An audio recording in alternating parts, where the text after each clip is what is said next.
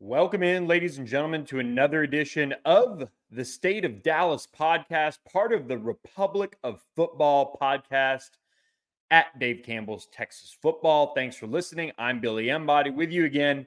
And once again, we are going to lead off this podcast with some ACC discussion because, look, if you're listening to this, in all likelihood, you're an SMU fan. So let's lay out where things stand as SMU is waiting for this ACC expansion de- decision to come down, but also awaiting their season opener on Saturday against Louisiana Tech at 11 a.m. Central on ESPNU. We'll have your full coverage at On3's on theponyexpress.com of that one. So we'll jump into the preview in a little bit, but first, let's give you guys the latest on where things stand with the ACC. And on Thursday, shortly before we recorded this podcast, so getting it out a little bit later than we normally do on Thursdays. But because of that, we do get the latest on the ACC in this podcast. And that's this the ACC presidents, after postponing their meeting from Monday due to the tragedy at North Carolina with that shooting, then the ACC headquarters was open on Tuesday. The College Football Playoff Committee met on Wednesday. Hurricane Idalia hit the Florida coast, which involves Florida State, Miami. It's gone up to the Carolinas a little bit now as well.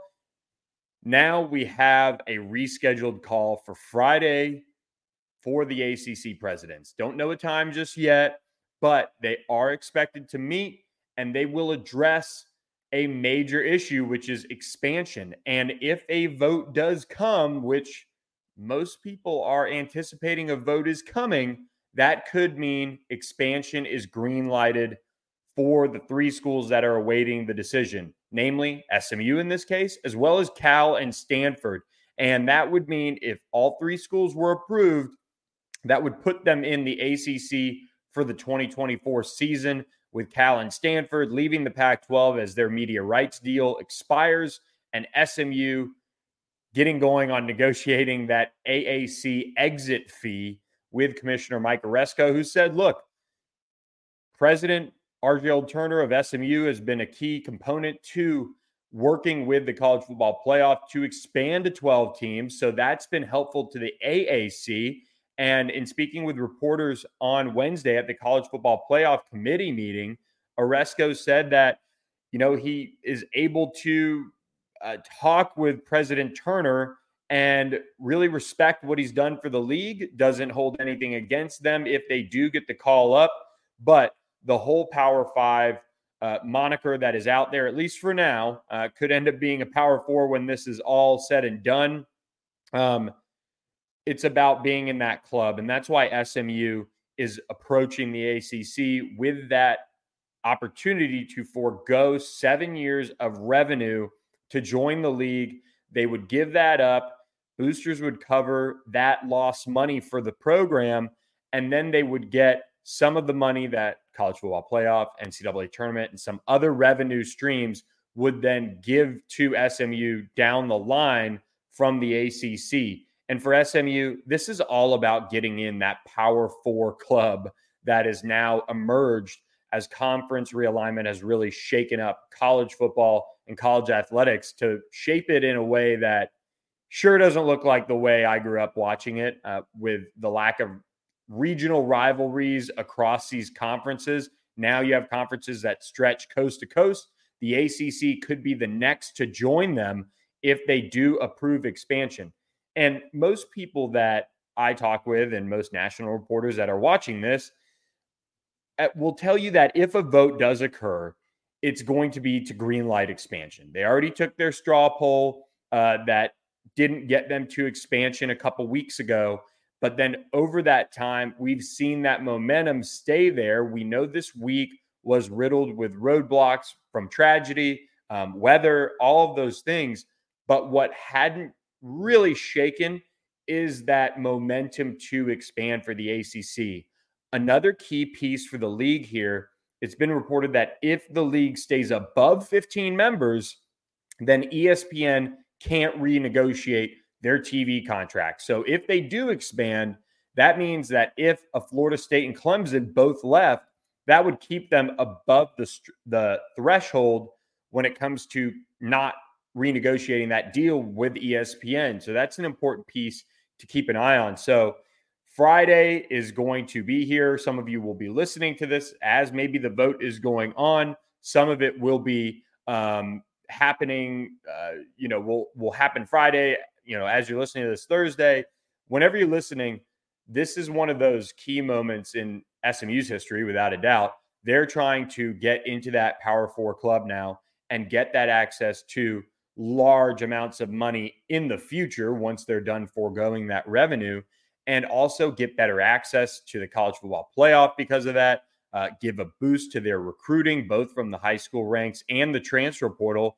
And it makes a lot of sense for smu to do this.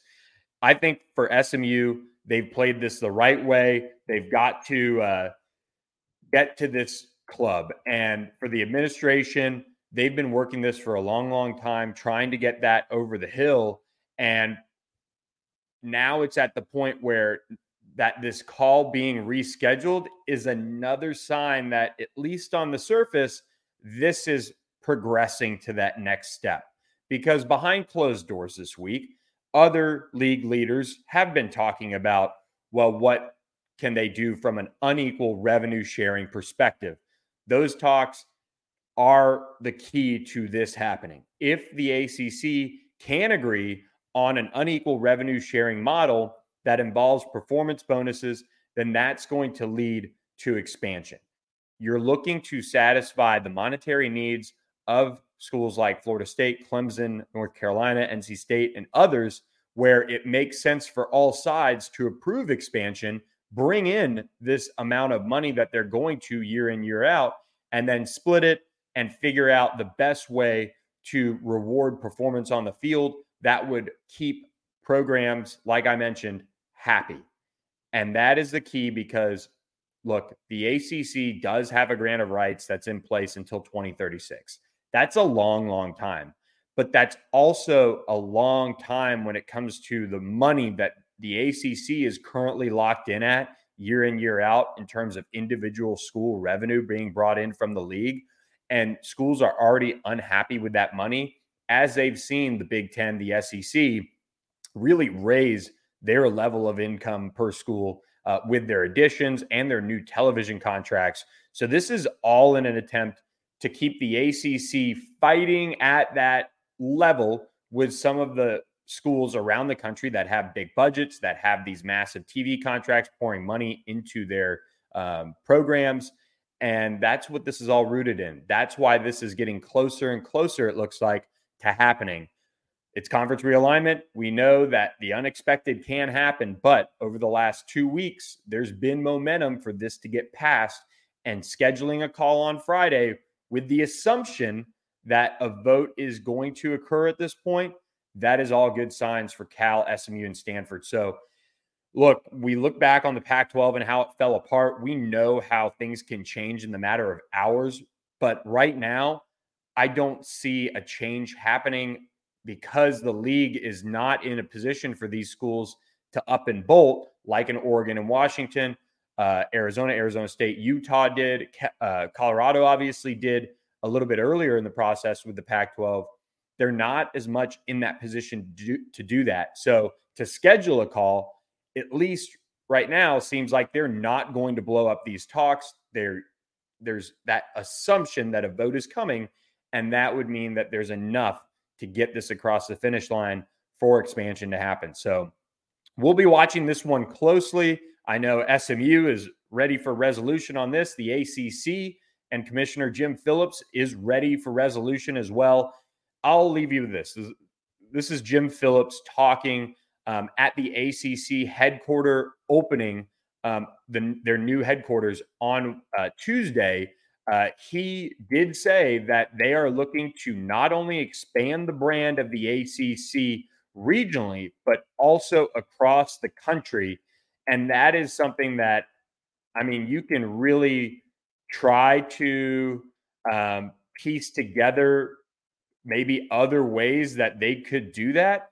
Um, but right now you've got to look at this as a good sign um, for the three schools that are awaiting decisions from this um, conference. So here's a direct quote. He said, We really tried to look at how we modernize the ACC, how we get our forward facing ACC brand in a different light across not only in the region, Atlantic Coast Conference, but across the country. If that doesn't say expansion westward, I don't know what does. Um, this is a, a really, really big moment for SMU. We'll all be watching it unfold on Friday with a close eye. So stay tuned to ontheponyexpress.com. Uh, just a dollar for a month to join uh, the site over there um, that I run, uh, covering SMU uh, football, basketball, recruiting, and more. When it comes to SMU Louisiana Tech, 11 a.m. Central on ESPNU inside Ford Stadium in Dallas. Let me just say this first before we get to the true game preview. If this vote happens and this is pushed across the finish line, and the news comes down that SMU has indeed secured a Power Five invite, the Hilltop is absolutely going to be buzzing on Saturday morning for this uh, morning kickoff that they've got ahead of them. Uh, I was talking with some t- uh, ticket reps at the school, and one uh, basketball season ticket uh, requests and um, you know uh, holders are uh, calling off the hook to secure tickets for the basketball program as you know people are readying for that ACC vote to happen and potential expansion, which would bring the likes of Duke, North Carolina, Virginia to Moody Coliseum but also it's been helping football season tickets as well. They've seen an uptick since that. Um, but if you're going to the game on Saturday, just be on the lookout for a lot of new additions around Ford Stadium. Uh, the Weber End Zone Complex, which is roughly 120, 130 million dollar end zone facility that'll house uh, new football locker rooms, weight room, uh, nutrition center, meeting rooms, coaching uh, offices, and all sorts of uh, premium seating is at a point now where it's very noticeable. It is structurally there. It gives an entirely new feel to Ford Stadium. If you've been there before, they've obviously got to put up the walls on the inside, wires, air conditioning, all of those things. Um, but it is a very um, big sign, uh, both physically and um, you know away from the field too, that SMU is is you know ponying up to make this a Power Five, uh, this reality, um, to make the Power Five uh, or Power Four a reality for this program. So um, that is one key piece. Another thing, there's free water coolers around uh, the concourse that is that have been installed, um, as well as refilling stations uh, for water bottles against plastic water bottles if you bring them in. But there's free water that's going to be everywhere. It's going to be hot. Um, so that's a big change that they've implemented. They've done new con, uh, food con, uh, concession stands throughout uh, the stadium as well and upgraded that technology. So it's been a busy offseason around the stadium, um, and it'll be a busy boulevard on Saturday as well as a lot of people have excitement around this team. When you look at the expectations for this program, they're very high entering 2023. And after getting a chance to watch Louisiana Tech open the season against FIU, there's a feeling that as you watch this team go through practice, go through um, their drills day in, day out, they have the talent and tools to be a successful football team. One of the wild card situations for game one, though, is that Louisiana Tech did play a football game last week. They beat FIU at home in Ruston 22 to 17. Uh, they needed just about every second of game game clock to get it done. They fell behind 14 nothing. Then they were able to mount a comeback and score with 61 seconds left to secure the win. And it was an ugly game, uh, kind of on both sides. I will say this Hank Bachmeier, the transfer from Boise State at quarterback, stepped in and was able to direct the offense very well in the passing game. They were without their top two rushers. And, and a big reason why was Smoke Harris who had over 100 yards receiving on 11 catches. Um, just made some explosive plays, including a 60 plus yard touchdown uh, reception. He's one of the best receivers in Conference USA. And so he will be somebody to really keep an eye on uh, for SMU's defense, which is coming into the game with a completely new, new look. Uh, they have a lot of transfers um, on both sides of the ball, but especially on defense, they've re- revamped that group. And for SMU, they have to be ready to play. Louisiana Tech has had a chance to knock off the rust. They've had a chance to uh, take a look at their own game film against FIU and maybe make some changes, maybe make some tweaks. But this is an SMU team that hasn't seen the field yet in 2023. They're all going to come together. So it's important that they come out focused, play a clean game because Louisiana Tech, they're going to be motivated. They lost SMU a, a couple years ago on a Hail Mary in Ruston. There's still some of the players that are there from that game. But SMU is coming into this game as roughly 20 point favorites, depending on where, where you look. Um, and I think SMU can take this one about 45 20 is kind of what I'm anticipating um, for SMU. I think they're going to be very good once again on offense. I think the biggest difference between last year and this year is going to be the explosiveness of running back Jaylan Knighton, who's going to get the start. He'll also have LJ Johnson and Tyler Lavine back there with him. Uh, Velton Gardner is a, a, reserve running back, the fourth running back in this one, because also Camar Wheaton, uh, the former highly touted prospect uh, and Alabama transfer, is suspended for the first week um, due to missing class back in July. So he'll be out for this game. So SMU will have its full complement of their highly touted transfers at running back, as well as their returning guys in Tyler Lavine and Velton Gardner, but they're going to be without Camar Wheaton. So it's a one week suspension. He'll be back um, when SMU goes to Norman. But for Rhett Lashlee and his staff, getting Preston Stone ready is one of the biggest things that uh, has been on their mind for quite some time now. And Preston Stone enters his first year as a true starter. He's been around the block now with this program, going into his third season. He sat behind Tanner Mordecai. He sat uh, there and waited his turn. He got a start last year at Tulsa, which was a hard place for SMU to win. So he's experienced some things as an SMU quarterback already that makes there be that optimism around him turning out to be the guy that they've expected him to be uh, when it comes to the future of the quarterback position. Uh, he was a highly touted guy coming out of Dallas Dallas Parish Episcopal, a four-star prospect, an SMU legacy, and now he'll be getting his first career start as the starter starter. Last year was his first start against against Tulsa, but I think for Preston Stone, he needs to continue to manage his emotions well. He's a player that is enthusiastic. He's a vocal leader for this team. And as the start, starting quarterback, you've got to be able to, to direct that, as Rhett Lashlee said this week, into passion instead of emotion. And I think that's uh, something that kind of hits home with me as I watch this game unfold is how will SMU harness that excitement of playing in their first game in 2023, but also not feel like they are uh, trying too hard. They're not sticking to their game plan. They're trying to do too much. That's something that can really affect you early on. I think it affected them last year when they played TCU and TCU jumped out to a big lead. But this is a team now that has a lot of returning faces, but a lot of new ones as well.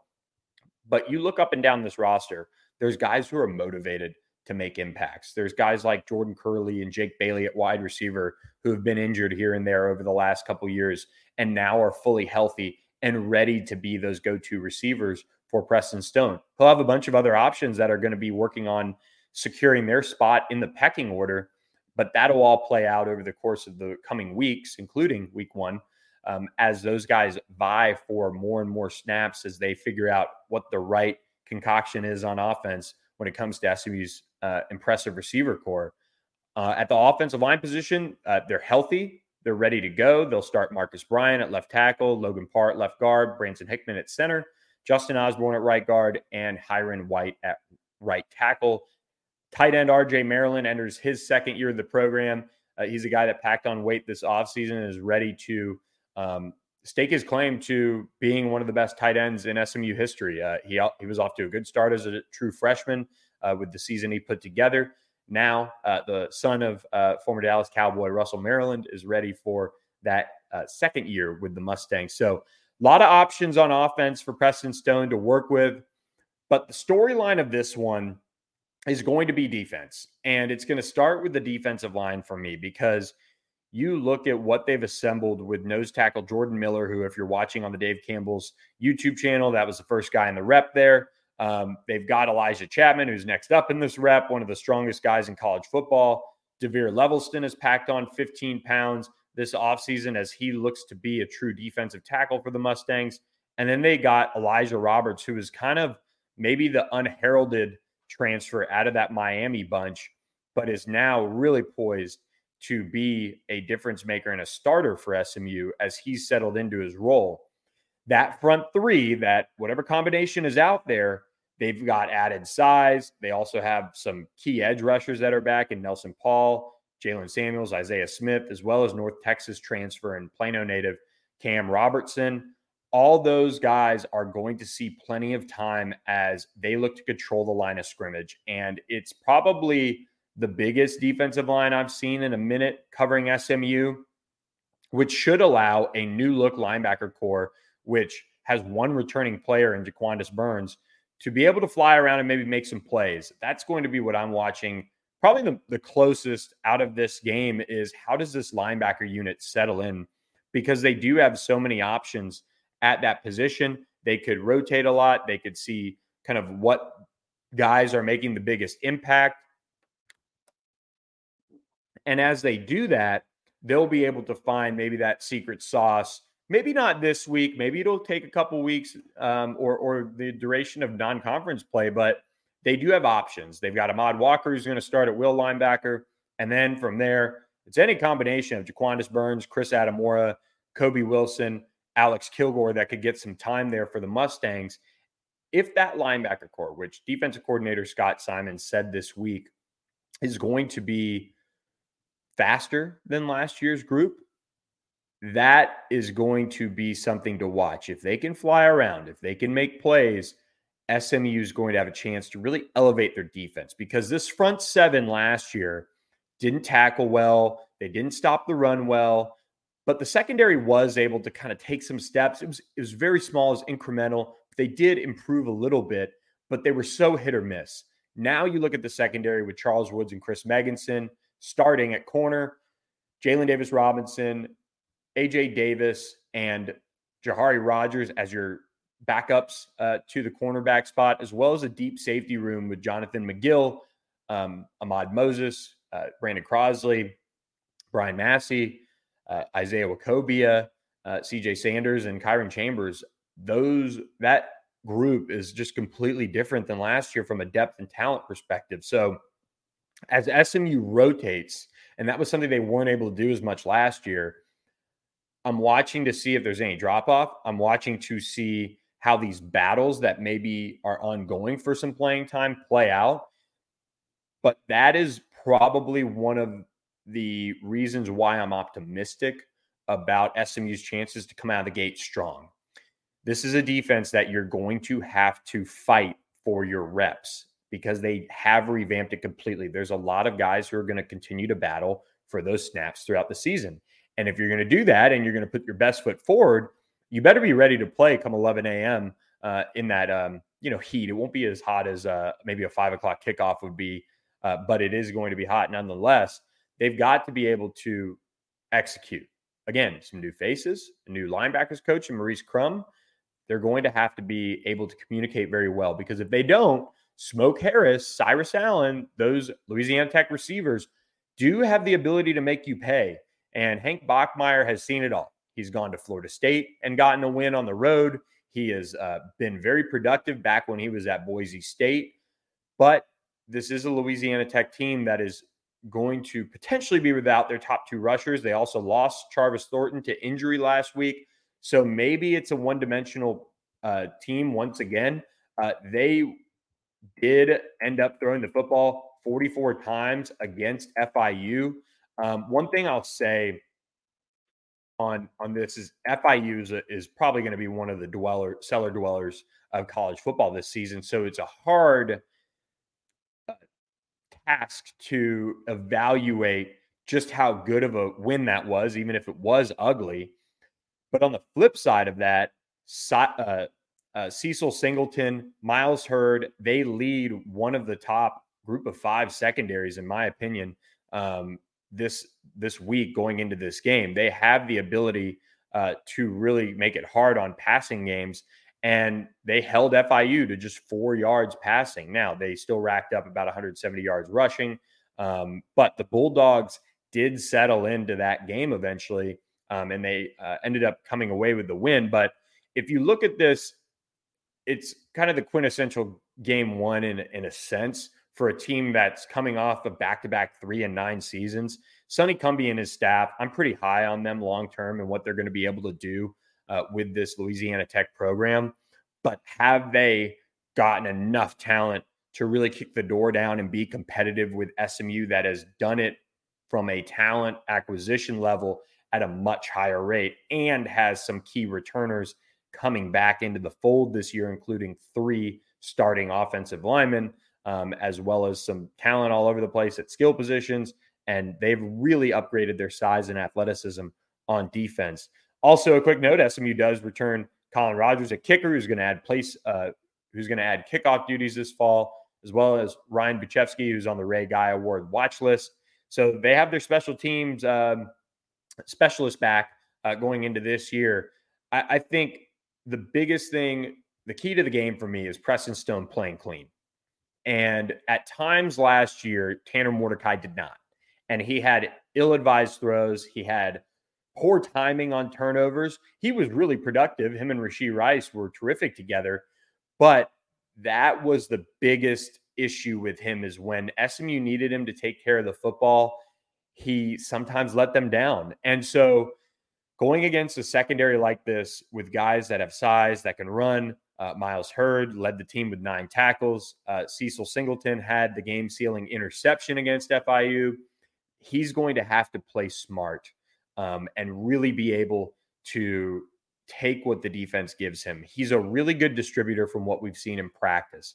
One other caveat is he's going to finally be able to run around a little bit. That's a part of his game, extending plays, picking up yards when something isn't there.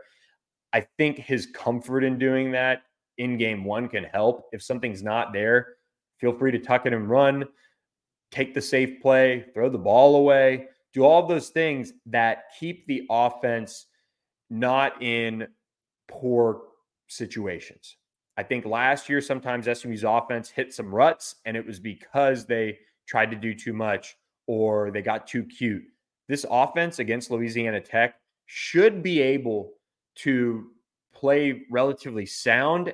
And because of that, make some plays and some explosive ones at that and be able to take care of business. And that's why I think it's going to be about 45 to 20. I think the defense, I would like to see them settle in. And, and quite honestly, I think you know, if SMU's up 45 13 at some point in the fourth quarter, you're going to see some backups in. I could see a late touchdown given up there, um, which would always drive uh, Scott Symons nuts or any defensive coordinator nuts. But um, when it comes to uh, this secondary that SMU has, they have revamped it and they have really done a nice job with adding true speed. Jalen Davis Robinson's one of the fastest guys on the team. Charles Woods has shown that ability to be a lockdown corner. Chris Megginson has some nice size. I think for SMU, um, the key will be on defense communication. That was something that really hurt the Mustangs last year. Uh, the safety position is now coached by Scott Symons, the defensive coordinator, who really took that position in part to improve the communication, improve the um, flow from the safeties down to the linebackers, down to the defensive line, because that's how SMU's defense communicates. And if all of those pieces that they've been putting together, and one thing that Scott Simon said the other day is they rolled one of their base plays for you know half of practice it seemed like, and just had guys working on those fundamentals. And I like that. I like the way they've been talking about kind of simplifying from a uh, from a scheme and a fundamental perspective. They went back to the basics on tackling, which was a huge issue last week or last year for SMU. They weren't able to get guys on the ground when they had opportunities. This year, not only do they have depth where guys should be running to the ball more consistently, but they also have more talent and they have broken it all down to the basics of where's your head go, wrap up here, use your leverage there. Those are all key pieces to being successful tacklers. And that's something that in the past, Scott Symons has been able to get out of his defenses. Last year, as they rolled into Dallas as a first year staff, it didn't go that way. And he said, look, we should have done it differently. We should have just coached the basics and I could have called just, you know, X number of defensive plays all year until we got it down. But they didn't. They learned from that and they went back to the basics in the spring and the summer and into fall camp. So I think tackling is one of the biggest keys for SMU this season. And if they can do that, then they can really get into the uh, opportunity to really force opposing offenses into third and long situations, into second and long situations where maybe offenses will have to take more risks. And then this improved secondary might be able to make more plays on the ball and force some turnovers. That's been a key piece uh, for them as well. They want to force turnovers. That's a key to having a big jump defensively and getting into that top 40 range, which is kind of where SMU wants to make a jump to. Obviously, they want to make a jump to the number one team in the country defensively, but that just probably isn't going to happen. They they want to be into that top 40. It's something that hasn't happened at SMU since the 1980s. That's how long it's been. And SMU in the past has had some players on defense, Marcus Hunt, Sterling Moore, uh, Chris Banjo, guys like that, um, that have you know been able to piece together pro careers among others, and they hadn't gotten to that point this year, SMU really has set its sights high defensively because of the new talent they brought in. So um, I think SMU has the opportunity to really start out strong this season and make a statement going into week two against Oklahoma. And if they can do that, you're going to be feeling a little bit more confident about the chances SMU has to make that happen. And um, if they don't, they're going to have a lot of things to go over. Rhett Lashlee has been clear about it. And also, why they're taking Louisiana Tech seriously is because you make the biggest jump from your first game to your second game. Louisiana Tech could do that. They've got a veteran quarterback who's not going to be scared about coming into Ford Stadium. They've got a game changing receiver in Smoke Harris. If they don't keep an eye on him and get him on the ground, that's going to be an issue. And that is one of those ways where you can allow a team to hang around. SMU's inability at times last year to stop explosive plays really hurt them. Go back to the TCU game. I think two 70 plus yard touchdowns for the Horn Frogs was the difference in the game. Um, Tulane was able to to do that as well. Um, you know, UCF had some opportunities, so it's it's a complete change from the personnel, but they're trying to finish off that change in culture defensively. And just talking with people around this Louisiana Tech program, I think the big thing was Louisiana Tech had lost 19 straight games when trailing at the half. Um, they turned around and they beat them.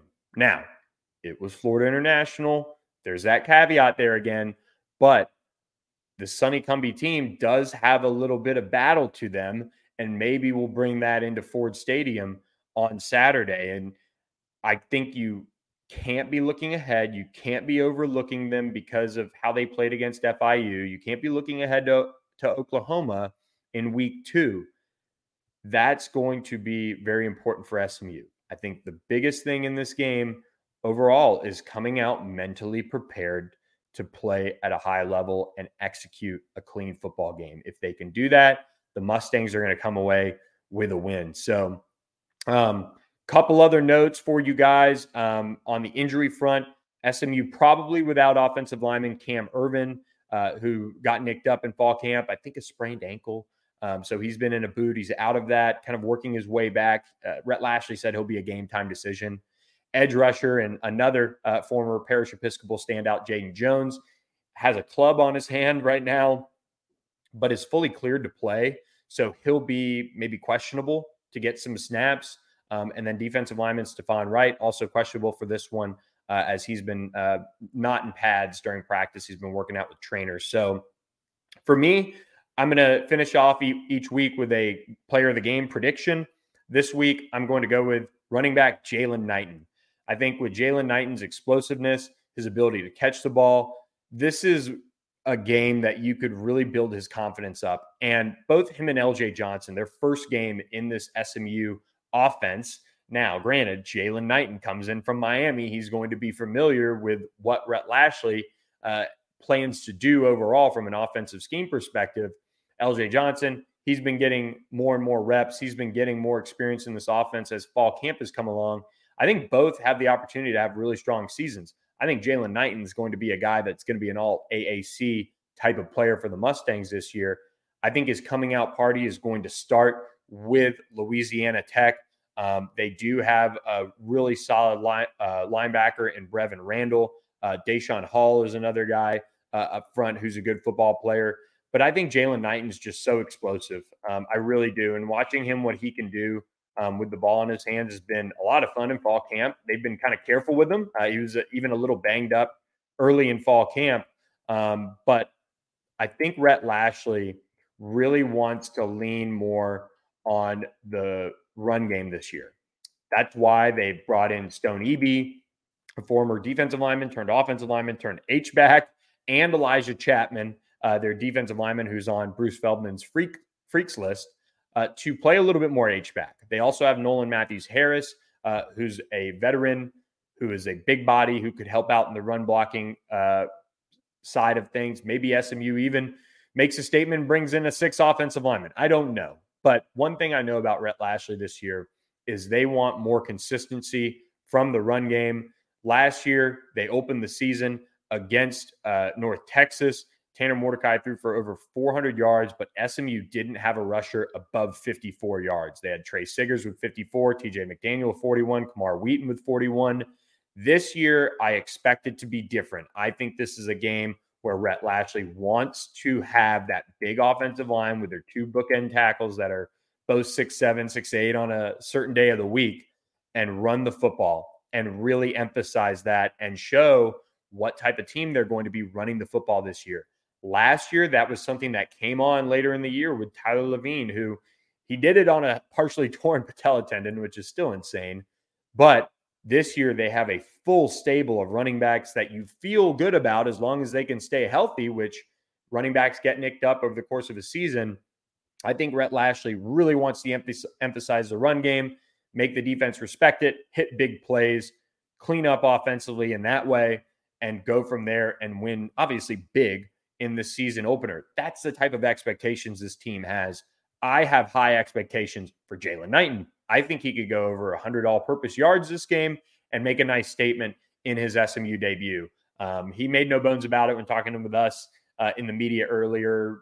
I guess maybe when school started, but at the tail end of fall camp, uh, he said, you know, he's he's a smaller guy, but he wants defenses to know he's coming, and uh, that's something that uh, the mindset is really kind of starting to shift offensively when they run the football a little bit. Um, with a guy like that, a bruiser like LJ Johnson, Tyler Lavine's kind of an old school running back with the neck roll fullback kind of guy. That's the type of mindset they want to have this season.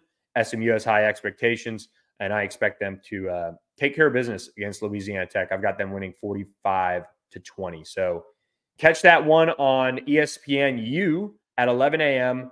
Central on Saturday. SMU's 2023 season is finally here. Will it bring a new conference as well? We'll be watching on Friday. But thanks for listening to this edition of the State of Dallas podcast. Appreciate you guys. Hit that subscribe button for me on the Dave Campbell's YouTube channel, Spotify, Apple, wherever you catch your podcasts.